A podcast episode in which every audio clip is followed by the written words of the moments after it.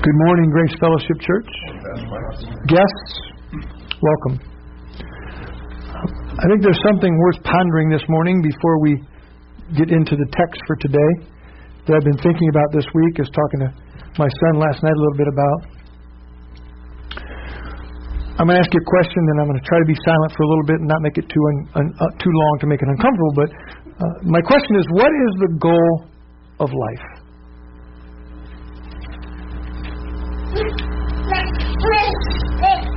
What is the goal of your life?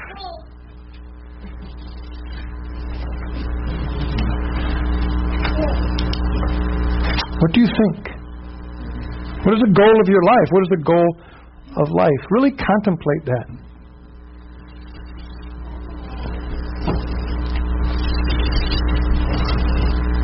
Is it to raise good children? Is it to, to build a great business? Uh, to be a great preacher? Is it to leave the world a better place than you found it?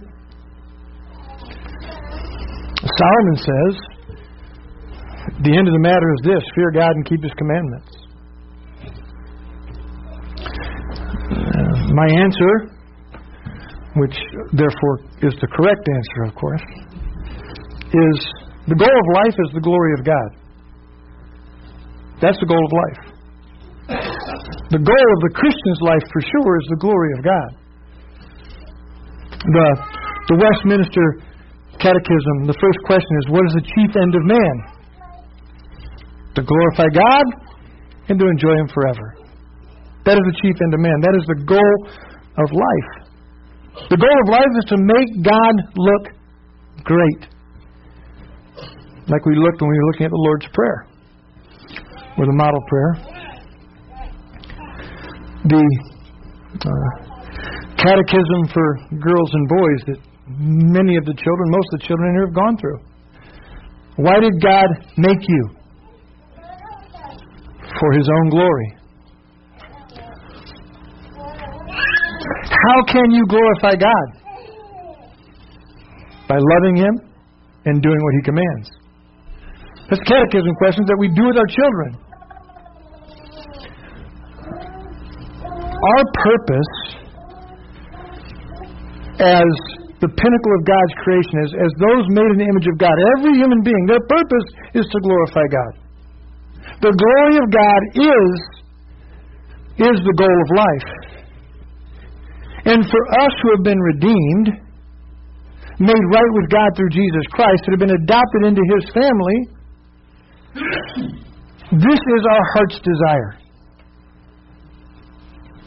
And I, I want to remind us of that. Because it is true, if we are Christians, because we are Christians, it is our heart's desire to glorify God.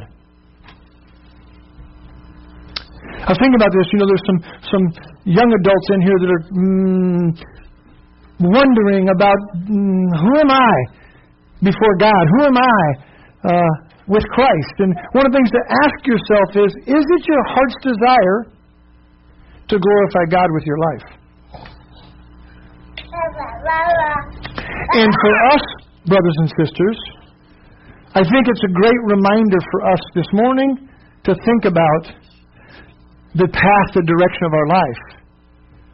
Is it our goal to glorify God? Is it our goal? Is the glory of God the purpose of my life, of your life? And if that is the purpose of our lives, if that is, and it is, then, then like the catechism question, we tell our children how we glorify God is by loving Him and doing what He commands. Uh, Jonathan when I asked him, you know, he uh, preach the gospel. Yep, that certainly would be a goal of our lives. But it's far greater than that. It is that, but it's far greater than that. This week, this day, as we rest in the Lord, let's remember our purpose is the glory of God. brothers and sisters. That is our purpose. And if that is not your purpose, if you say bah humbug, if you say no, I don't want to glorify God in my life, I want to do what I want to do, then you don't know Christ.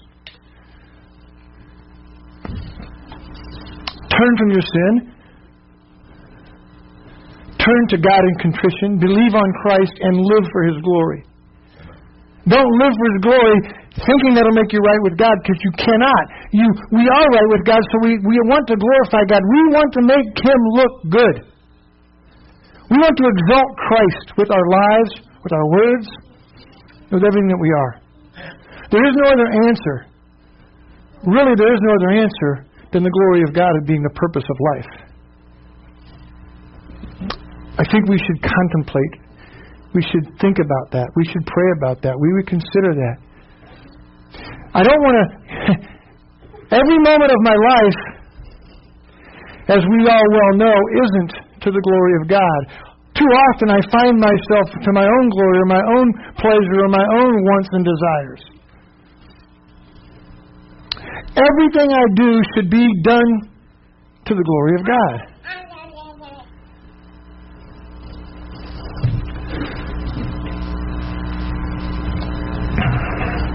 What is the goal of your life?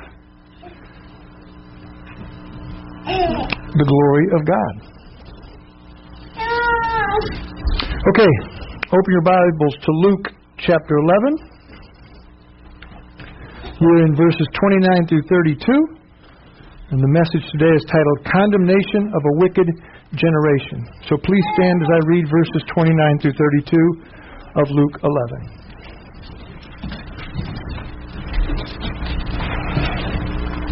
When the crowds were increasing, he began to say, This generation is an evil generation. It seeks for a sign, but no sign will be given to it except the sign of Jonah. For as Jonah became a sign to the people of Nineveh, so will the Son of Man be to this generation. The queen of the south will rise up at the judgment with the, saint, with the men of this generation and condemn them. For she came from the ends of the earth to hear the wisdom of Solomon, and behold, something greater than Solomon is here. The men of Nineveh will rise up at the judgment with his generation and condemn it. For they repented and at the preaching of Jonah, and behold, something greater than Jonah is here. You may be seated. So, a 30,000 foot flyover of the earthly ministry of Jesus. Uh, he was born to a virgin, uh, as witnessed by uh, the angel Gabriel, uh, prophesied to this. Um, Simeon and Anna witnessed him. He was born, he was raised. Uh, age 12, started to go to the temple with his parents, was about his father's business. But then his earthly ministry began when he was baptized by John the Baptist. And he was sent into the desert for 40 days to be tempted by Satan. He had a brief Judean ministry, and then he had about an 18 month ministry in Galilee which is we're, we're through in the book of Luke now. He was in Galilee for about 18 months. He was healing and casting out demons and showing his power over the weather, and he was preaching powerfully the kingdom of God. Uh, the Pharisees and the scribes, they wanted him dead, they wanted him finished. Uh, he, was, he was preaching a different way to be right with God, and they didn't like that. He was preaching repentance and faith in him, not Judaistic religious practices. Then, after he left Galilee, remember, he set his face towards Jerusalem. He set his face towards Calvary. He was headed towards taking on the wrath of God for the forgiveness of sins. And he then starts a Judean ministry on his way to Jerusalem. And he's coming towards the end. We're, we're months away from when he would go to Calvary, when he would go to the cross at Calvary.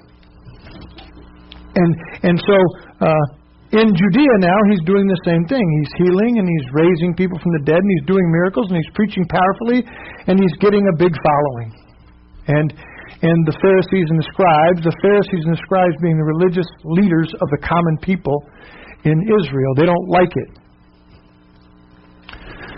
So he is he's traveling in Judea.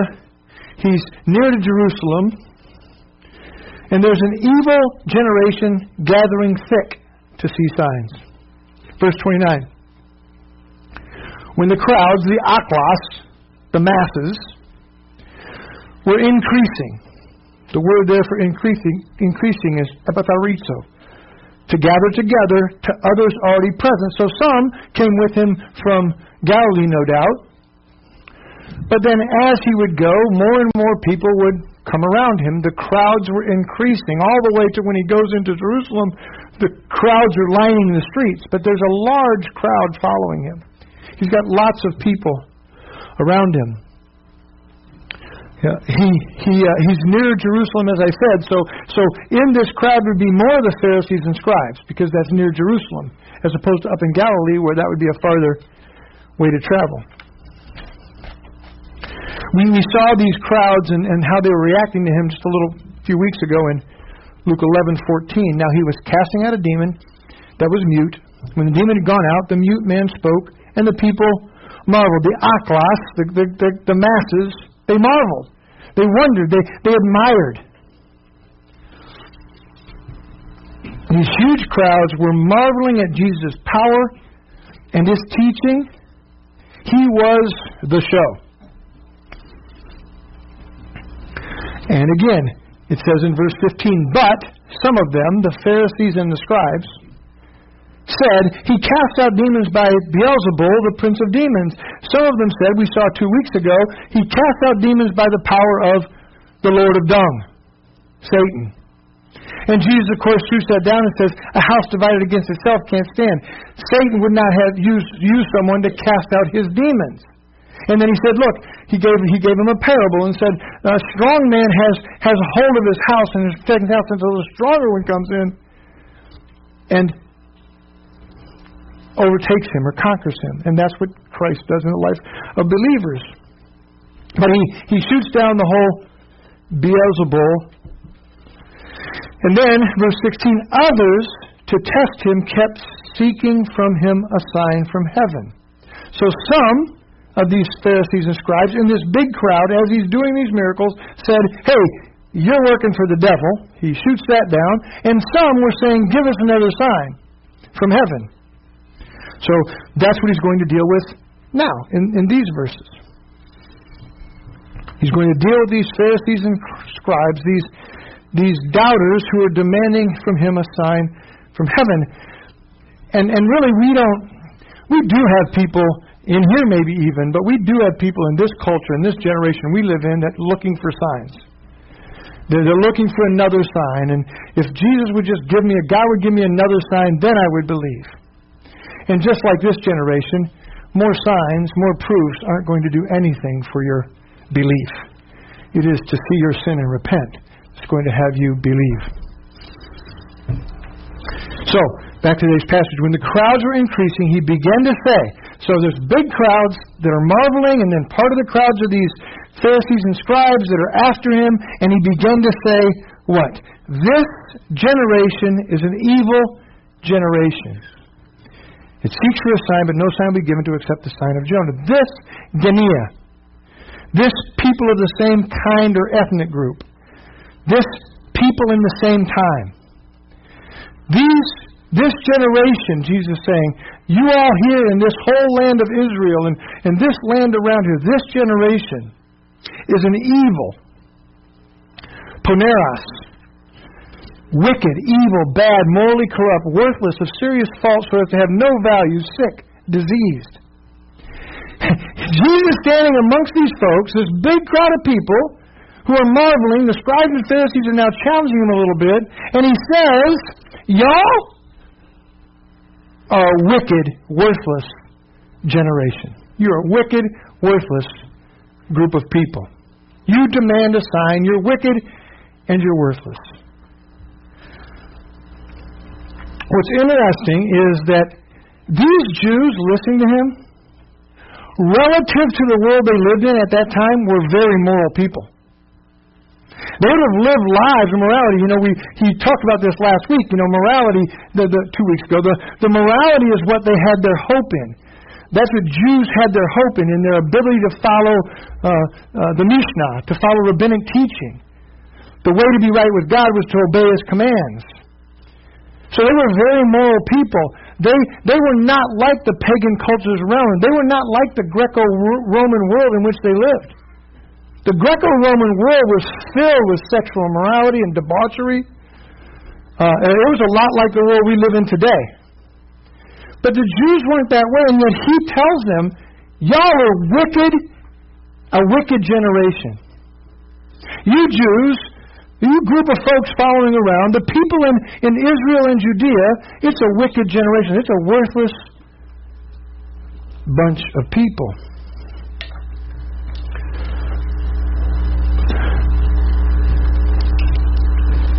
It is worthy of note that we live in a wicked generation. Not even in the way the Jews. We don't we don't we do live amongst people who want more signs. We do in the, the Benny Hinn world uh, look for those things. But as a as a general principle, we we live in a wicked and evil generation. We kill a million babies a year. Just in the United States, not globally. We, we promote, we promote the, the destruction of a body to try to change gender. We don't, but this generation does. We, we, we have 40% of children ish today are bastard children. 40% of children are born out of wedlock. Compared in 1980, that was 18%.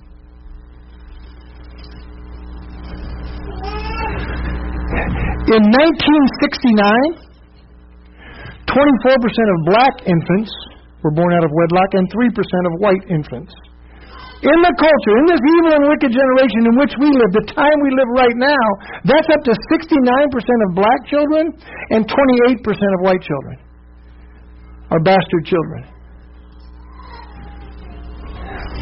We live in an evil and wicked generation, and our message ought to be more like Jesus. Calling this people, this generation, wicked and evil.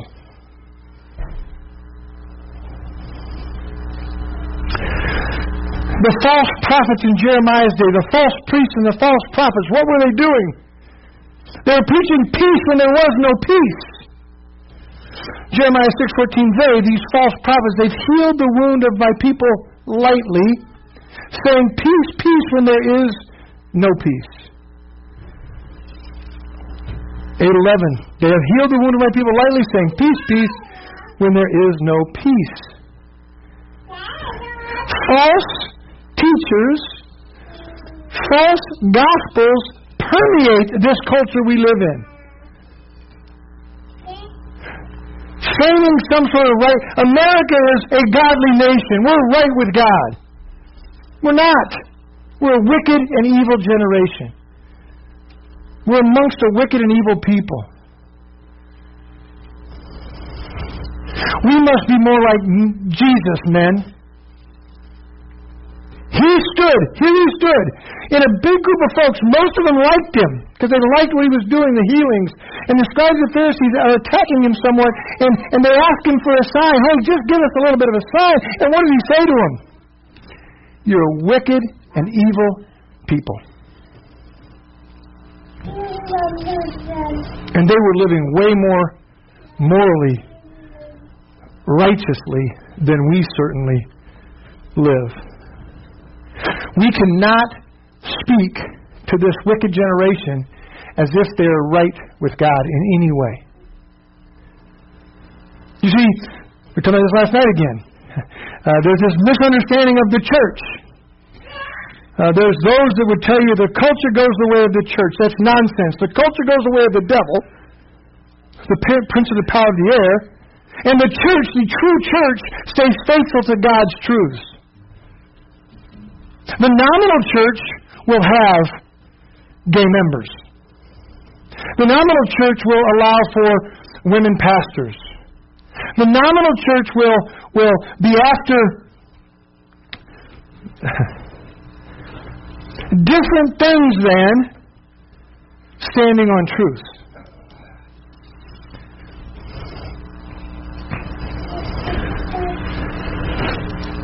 Do we understand? We do, right? America is at war with God. Period. End of story. Full stop. There is no bringing back a warring people to a right place with God through changing the culture. Standing on truth and proclaiming the gospel of Jesus Christ is what we must do.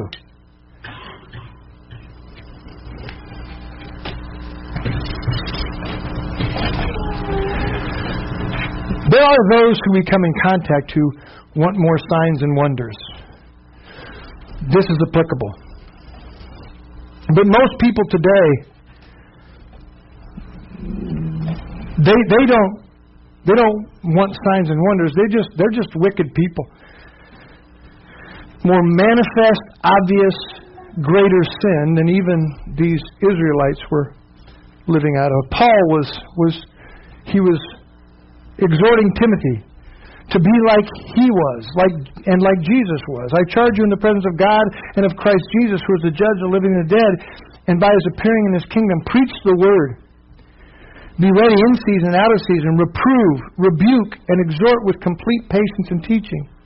For the time is coming when people not endure sound teaching, but having itching ears, they will accumulate for themselves teachers to suit their own passions, and will turn away from the listening to the truth and wander off into myths.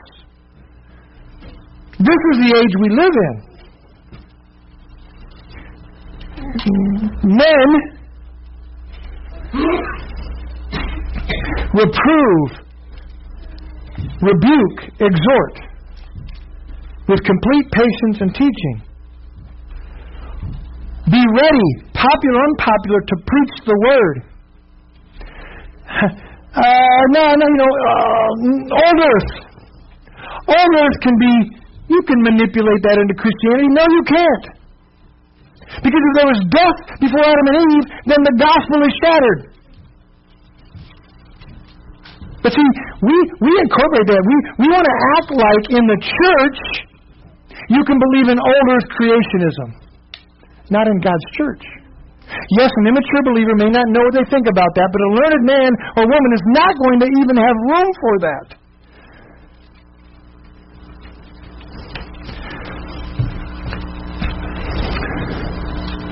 Jesus modeled right here behavior of calling wicked wicked. And their wickedness was just demanding a sign in this case. He made sure these wicked Judean and these Israelites knew that they were wicked and evil for their religion, the rejection of Him, for their religion and their rejection of Him as the only way to the kingdom of God. They were rejecting Him as the only way to the kingdom of God. They were standing on their religion. And He called them evil and wicked. Okay, so back to the to the passage. The only sign the wicked people were going to receive would be the sign of Jonah. The sign of Jonah. This generation is an evil generation. It seeks for a sign, but no sign will be given to it except. So he's standing amongst these people that are demanding a sign, and he says, No sign is going to be given to this wicked generation except there will be one, the sign of Jonah. For Jonah, for as Jonah became a sign to the people of Nineveh, so will the Son of Man be to this generation. This is what he's telling them. Just like Jonah was to Nineveh, is the Son of Man to this generation. The sign, the semeion, the sign, the type, the indicator, indicator, an event that signifies or points to something. Jesus is telling these learned scribes and Pharisees who knew the Old Testament that Jonah pointed to him. And there would be a sign that would show that. Let's go look at the story of Jonah and see the indications of Jesus. Jonah, chapter 1, verse 1. Now the word of the Lord came to Jonah, the son of Amittai, saying, Arise, go to Nineveh, that great city, and call out against it, for their evil has come up before me. Go from Galilee, is where Jonah was from. Go to Nineveh, which is in Assyria, which is a Gentile nation. Go and call out against it. For the evil has come upon me. Well, that's the same thing that Jesus did. He, he went to Jews and Gentiles. The Pharisees hated this comparison. Because who did they think salvation was for? Only for Jews. And he said, it's the sign of Jonah. And Jonah was a man who was told to go and preach to the Gentiles. Verse 3 But Jonah rose to flee to Tarshish from the presence of the Lord. He went down to Joppa and found a ship going to Tarshish. So he paid the fare and went down into it to go with them to Tarshish, away from the presence of the Lord. So, so Jonah does not go to Nineveh as God instructed him. Instead, he disobeys, he sins. He sins against God and he disobeys God's command. Now, how does God respond? Probably that's okay. Just a little bit backslidden. No problem. Verse 4 But the Lord hurled a great wind upon the sea, and there was a mighty tempest on the sea, so that the ship threatened to break up.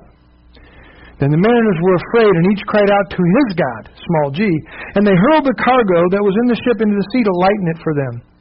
But Jonah had gone into the inner part of the ship and had lain down and was fast asleep. So the captain came and said to him, What do you mean, you sleeper? Arise, call out your God. Perhaps the God will give a thought to us that we may not perish. So Jonah's gotten onto a ship, disobeying God, not going where God has told him, and God is angry, and he brings a storm upon this, this ship. And they're afraid. They're praying to their gods to no avail, so they tell Jonah, hey, pray to your God, maybe he'll help us out. And they said one another, Come, let us cast lots that we may know on whose account the evil has come upon us. So they cast lots, and the lot fell on Jonah. In God's providence, they cast lots, and God showed them, hey, Jonah is the one you need to be talking to about his capital G God. Then they said to him, Tell us on whose account this evil has come upon us. What is your occupation, and where do you come from? What is your country, and of what people are you? And he said to them, I am a Hebrew, and I fear the Lord, Yahweh, the God of heaven, who made the sea and the dry land. Then the men were exceedingly afraid and said to him, What is this that you have done? For the men knew that he was fleeing for the presence of Yahweh because he had told them. So, here, here's another foreshadowing Christ. You've got a boat filled with people that are about to die because of the sins of a man. Sin was about to have this group die. Jonah's not like Jesus. He never sinned, but sin was the reason for God's anger. And he, he was going to destroy this, these people on this boat. A boat full of people were about to die because of God's anger against sin. Verse 11. Then they said to him, What shall we do that the sea may quiet down for us? For the sea grew more and more tempestuous. He, Jonah, said to them, Pick me up and hurl me into the sea, and the sea will quiet down for you. For I know it is because of me that this great tempest has come upon you. Jonah says, Look, you want this to stop? God is angry with me for my sin. He's going to destroy this boat. You toss me off, it'll stop. Nevertheless, the men rowed hard to get back to dry land, but they could not, for the sea grew more and more tempestuous against them. These men tried to save themselves. Instead of listening to the prophet speaking for God, like these Jews who wanted to save themselves through their religion. Verse 14 Therefore they called out to the Lord, O Lord, let us not perish for this man's life, and lay not on us innocent blood, for you, O Lord, have done as it pleased you. So they picked up Jonah and hurled him into the sea, and the sea ceased from its raging. Then the men feared the Lord exceedingly, and they offered a sacrifice to the Lord and made vows. So Jonah was sacrificed to appease the wrath of God. Just as Jesus would be sacrificed to appease the wrath of God.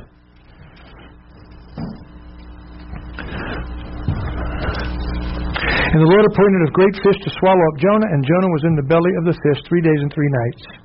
So for three days and three nights, Jonah was buried in the belly of a fish, just as Jesus would be buried in the belly of the land for three days and three nights. This is the sign of Jonah that he says, You're going to see this sign, and this is what happened in Jonah's life. So after three days with Jonah in Sheol, he was spit out. Jonah 2 10. And the Lord spoke to the fish, and it vomited Jonah, Jonah out upon the dry land. So after three days and three nights of Jonah being in the belly of a fish, God supernaturally spoke to the fish, and the fish vomited Jonah back out on dry land. The same way Jesus would be in the belly of the, of the earth for three days and three nights, and then they, a stone would be rolled away, which was too heavy for two men that were guards to move away. Supernaturally, the stone would be removed, and Jesus would be sped out of the earth. Matthew's gospel accounting in his Galilean sermon of this spells out more clearly he answered them, An evil, indulgent generation seeks for a sign, but no sign will be given it except the sign of the prophet Jonah. For just as Jonah was three days and three nights in the belly of the great fish, so will the Son of Man be three days and three nights in the heart of the earth. There was not a sign that Jesus was going to do for these ones that were demanding a sign. He had been doing miracles, multiple miracles, had not impressed them. They want one more sign. He's not going to jump through their hoops any longer except there would be one more sign, the sign of Jonah, which they would have understood. All right, back to Luke's Gospel. When the crowds were increasing, he began to say, This generation is an evil generation. It seeks for a sign, but no sign will be given except the sign of Jonah. For as Jonah became a sign to the people of Nineveh, so will the Son of Man be to this generation, this wicked and evil generation. Now, Jesus leaves the discussion about the sign of Jonah and he declares the queen of the south will condemn the Jews of Jesus' day on judgment day. Verse 31. The queen of the south will rise up at the judgment with the men of this generation and condemn them. For she came from the ends of the earth to hear the wisdom of Solomon, and behold, something greater than Solomon is here. Who's this queen of the south? Now, these Jewish lawyers they would know who the queen of the south was. The Jewish audience would know. So let's us find out who that is. 1 Kings chapter 10, verse 1. Now when the queen of Sheba heard of the fame of Solomon concerning the name of Yahweh, she came to test him with hard questions.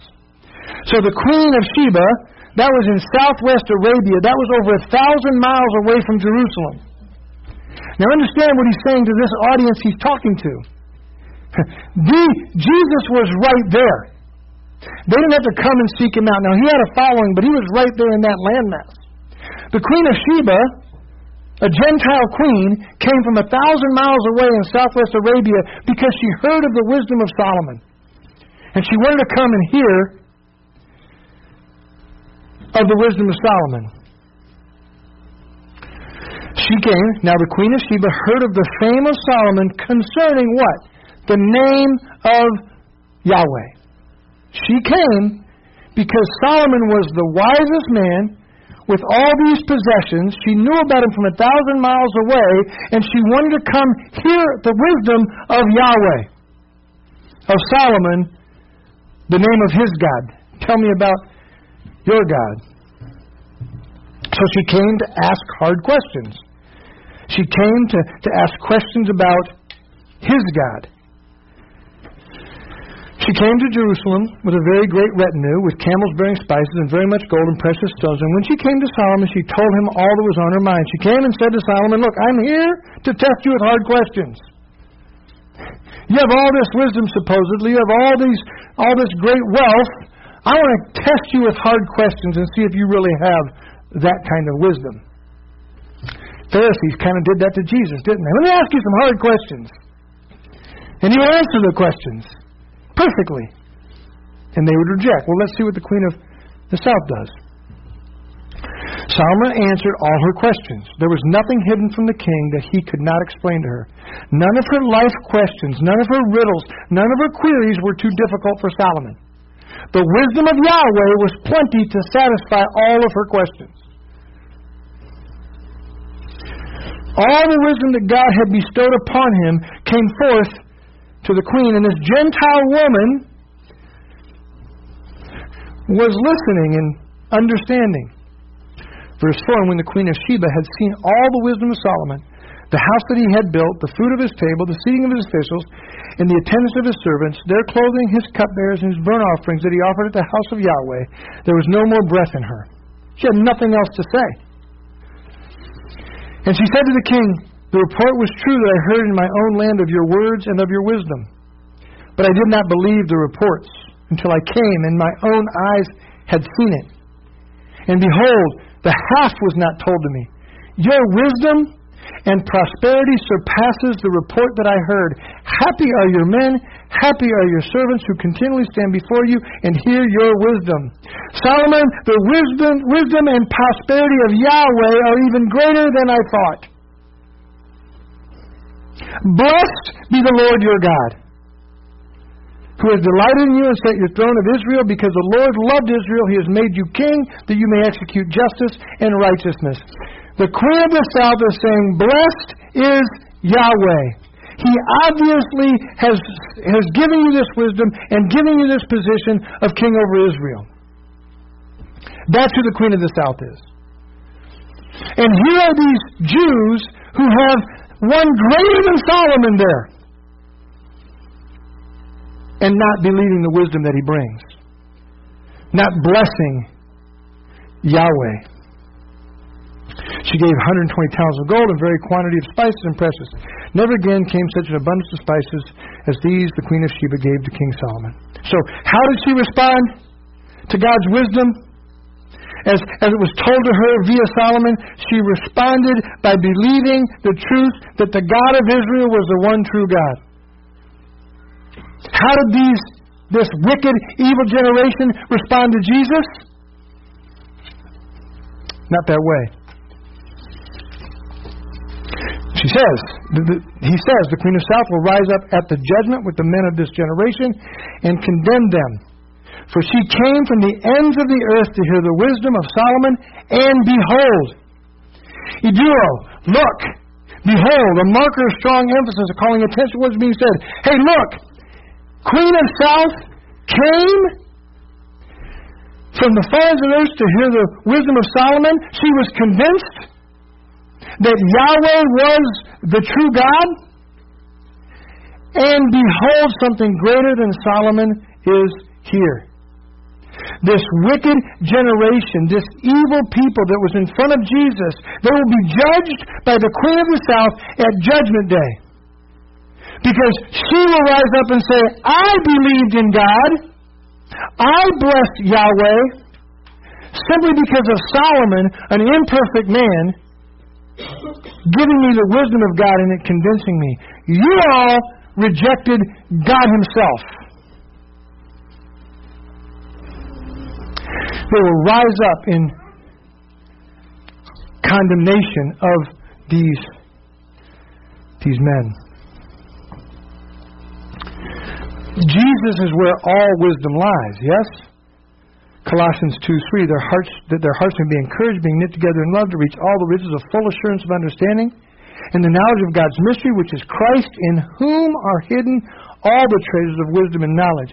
Solomon was not completely filled with all wisdom, but Christ was, one greater. The queen of the south is going to rise up in judgment because she was convinced by Solomon's level of wisdom in answering life's questions. These words would have inflamed the Jews when they hear about the Queen of South rising up to judge them and condemn them because of their rejection of truth.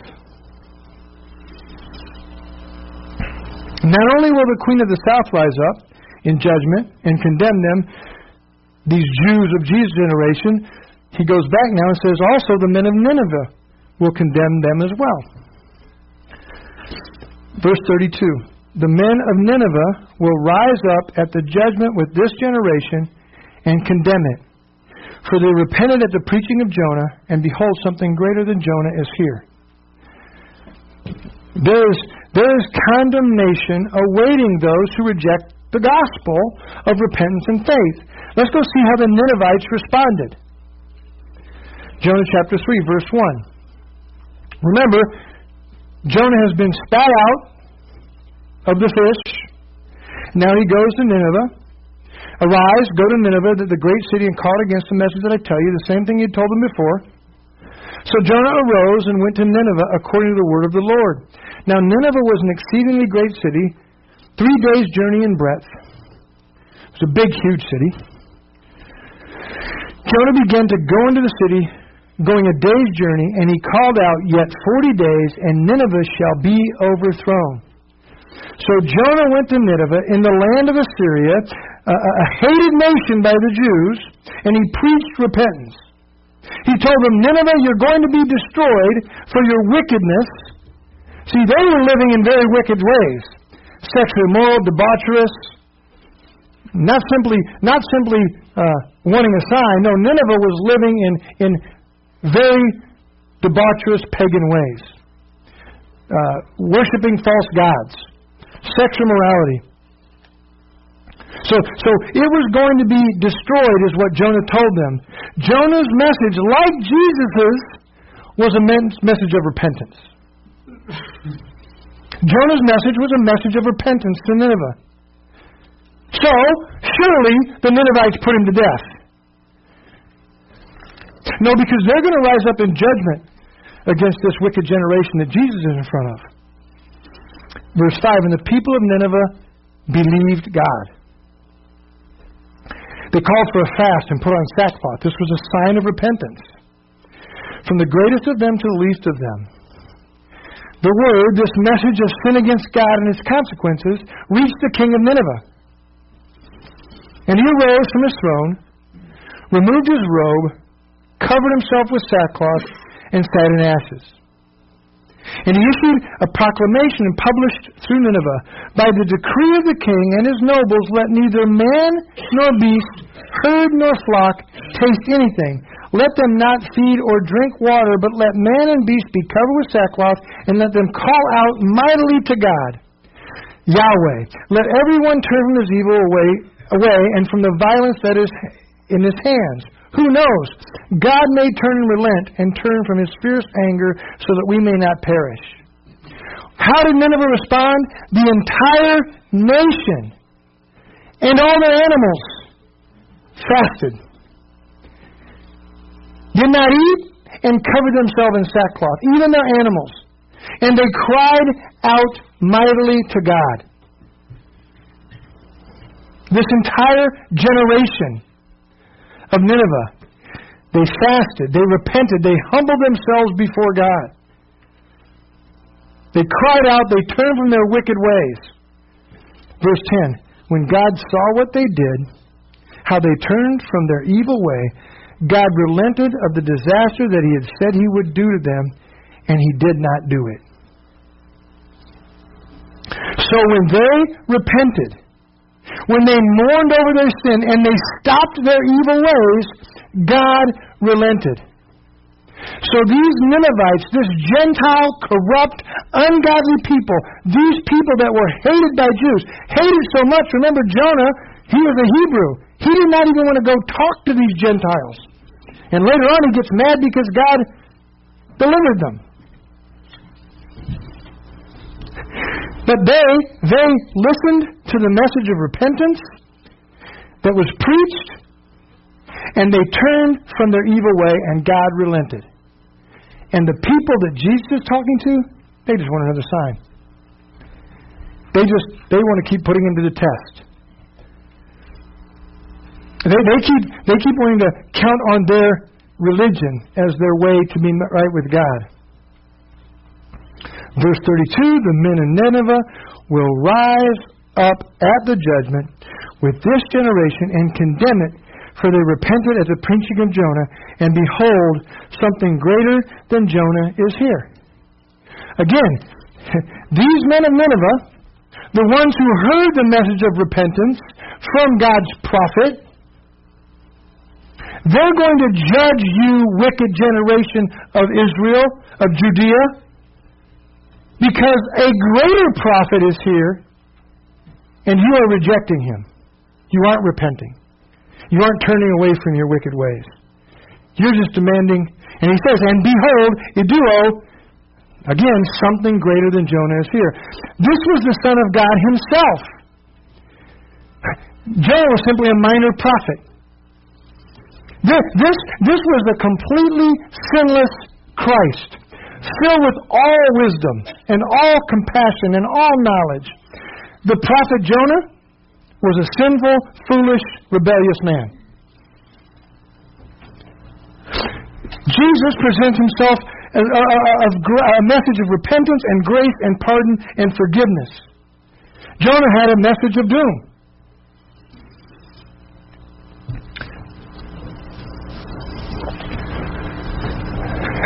Jesus bringing this message to people with great advantage, great spiritual advantage. Jonah's message was addressed to a bunch of people who had no real knowledge of who God was. Something far greater than Jonah was there, and they were rejecting him. Therefore, the men of Nineveh are going to rise up at your judgment, you wicked generation, there in Judea, and they're going to condemn you because of your rejection of the prophet, the Messiah the way, the truth, the life, the way to heaven, and you rejected him. What they eventually do to him? This group of people that he's talking to, telling him they're evil, a wicked generation, they keep asking for a sign. They're going to have judgment rise up against them. Woe to you, Bethsaida. Woe to you, Chorazin. What's going to happen? They end up doing what to him? They spit on him and they beat him and they turn him over to be killed. They don't repent.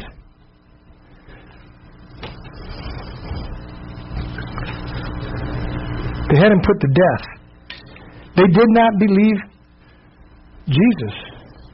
And they had much fuller revelation, didn't they? Than did Nineveh and did the Queen of the South. They had much fuller revelation. and we have even fuller revelation than that, don't we?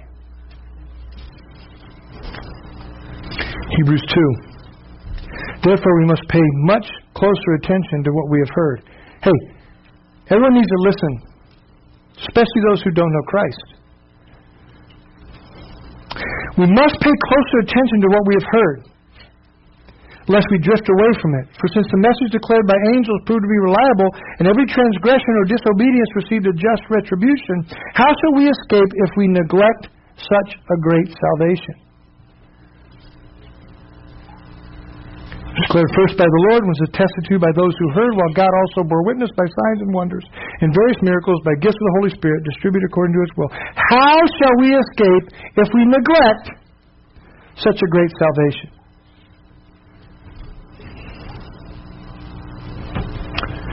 I couldn't find it. Maybe one of you knows. I think it. I think it was Susanna Spurgeon. It might have been Jonathan Edwards' wife, Esther. Somebody Stoddard, I think her name is.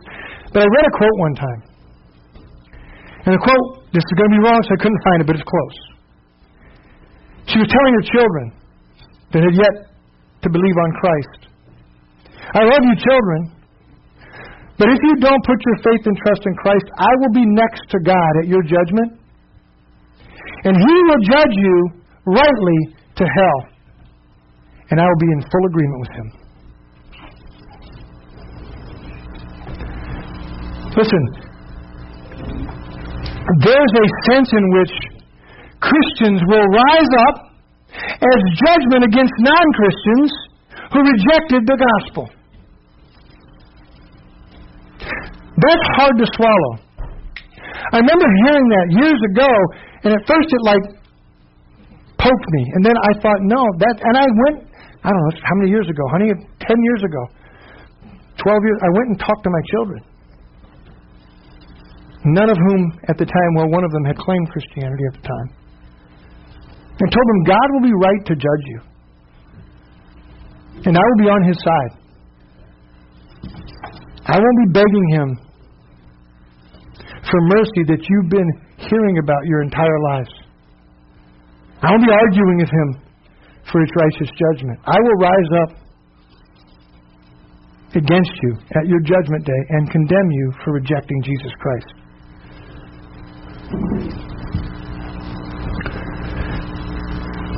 That reality ought to motivate us. to tell our children, to tell this evil and wicked generation the truth, the gospel of Jesus Christ, the great salvation that's being offered to them. Everyone in here today, salvation is being offered to you. Turn from your sins and believe on Christ. Recognize you're a sinner. Recognize you have no hope when you stand before God on your own. Recognize that you need the sacrifice, the life, the death, the resurrection, ascension of Jesus Christ. Believe on Him and be forgiven of your sins. How great is salvation! And the Queen of the South and the men of Nineveh and Christians of all ages will be on God's side as unbelievers are judged.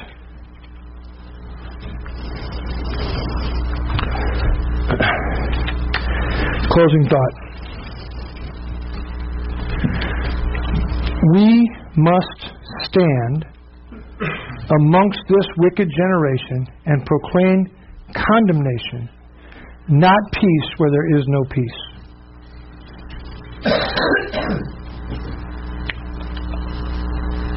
It's, I don't know exactly how to verbalize this. You know, our children, our unsaved children, are an interesting place. To some level, they're part of the wicked generation. Some level, they may be participating, and many of them aren't because of the of the protection they have in our homes. But but understand something. Jesus is talking to a very moral people when he calls them a wicked and evil generation. He's talking to very moral people that are trusting in something besides Christ as their way to glory. And their rejection of Christ, while it was brutal, there's no such thing as a non brutal rejection of Christ. No such thing as a non brutal rejection of Christ. We must proclaim repentance and faith in Jesus Christ as the only way to eternal life. Jonah and the Queen of Sheba will stand at Judgment Day and condemn those who demand greater wisdom or a greater sign than Jesus Christ Himself. You demand greater wisdom or a greater sign than Jesus Christ Himself? Then everyone who's believed on Christ, everyone who had faith in God in the Old Testament, everyone who believed God and it was credited to them for righteousness, will stand up on Judgment Day in condemnation of you.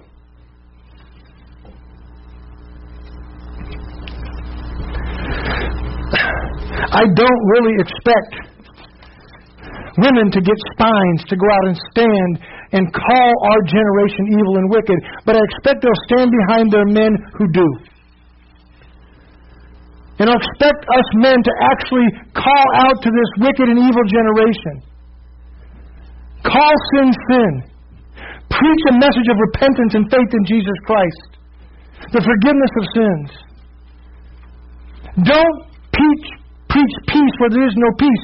We have people in our lives, brothers and sisters. You have people in your lives. I have people in my lives very close to me that are going to hell because they're rejecting the message of Jesus Christ, and I, I sometimes can act like they have peace. There is no peace. There is no peace if you're outside of Christ.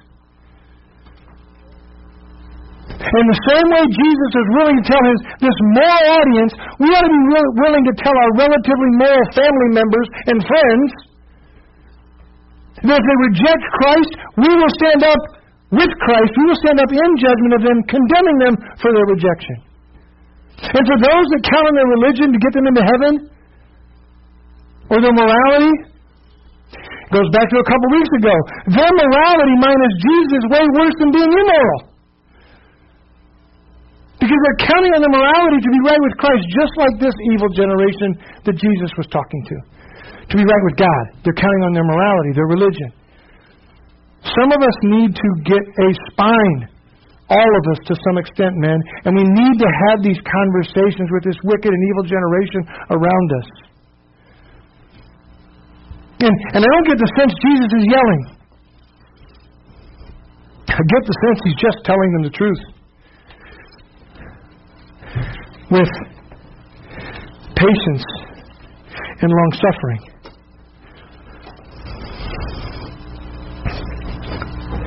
When the crowds were increasing, he began to say, This generation is an evil generation is an evil generation. It seeks for a sign, but no sign will be given to it except the sign of Jonah. For as Jonah became a sign to the people of Nineveh, so will the Son of Man be to this generation. The queen of the south will rise up at the judgment with the, the men of this generation and condemn them. For she came from the ends of the earth to hear the wisdom of Solomon. Behold, something greater than Solomon is here. The men of Nineveh will rise up at the judgment with this generation and condemn it, for they repented at the preaching of Jonah, and behold, something greater than Jonah is here. The greatest of all, Jesus Christ, has come. He has exegeted God perfectly. The gospel of Jesus Christ has been, forth, been put forth completely, fully, and it's being given to you all. Believe on Christ and take the gospel we know and go out and proclaim it into this generation. Father, you are a good God. Your word is true. It encourages us, it, it exhorts us, it, it spurs us on. Father, help us to, to be willing to call evil evil and wicked wicked and if the only evil that someone seems to possess is an evil of rejecting the good news of Christ because they're so moral, let us help them to see that they are evil and wicked.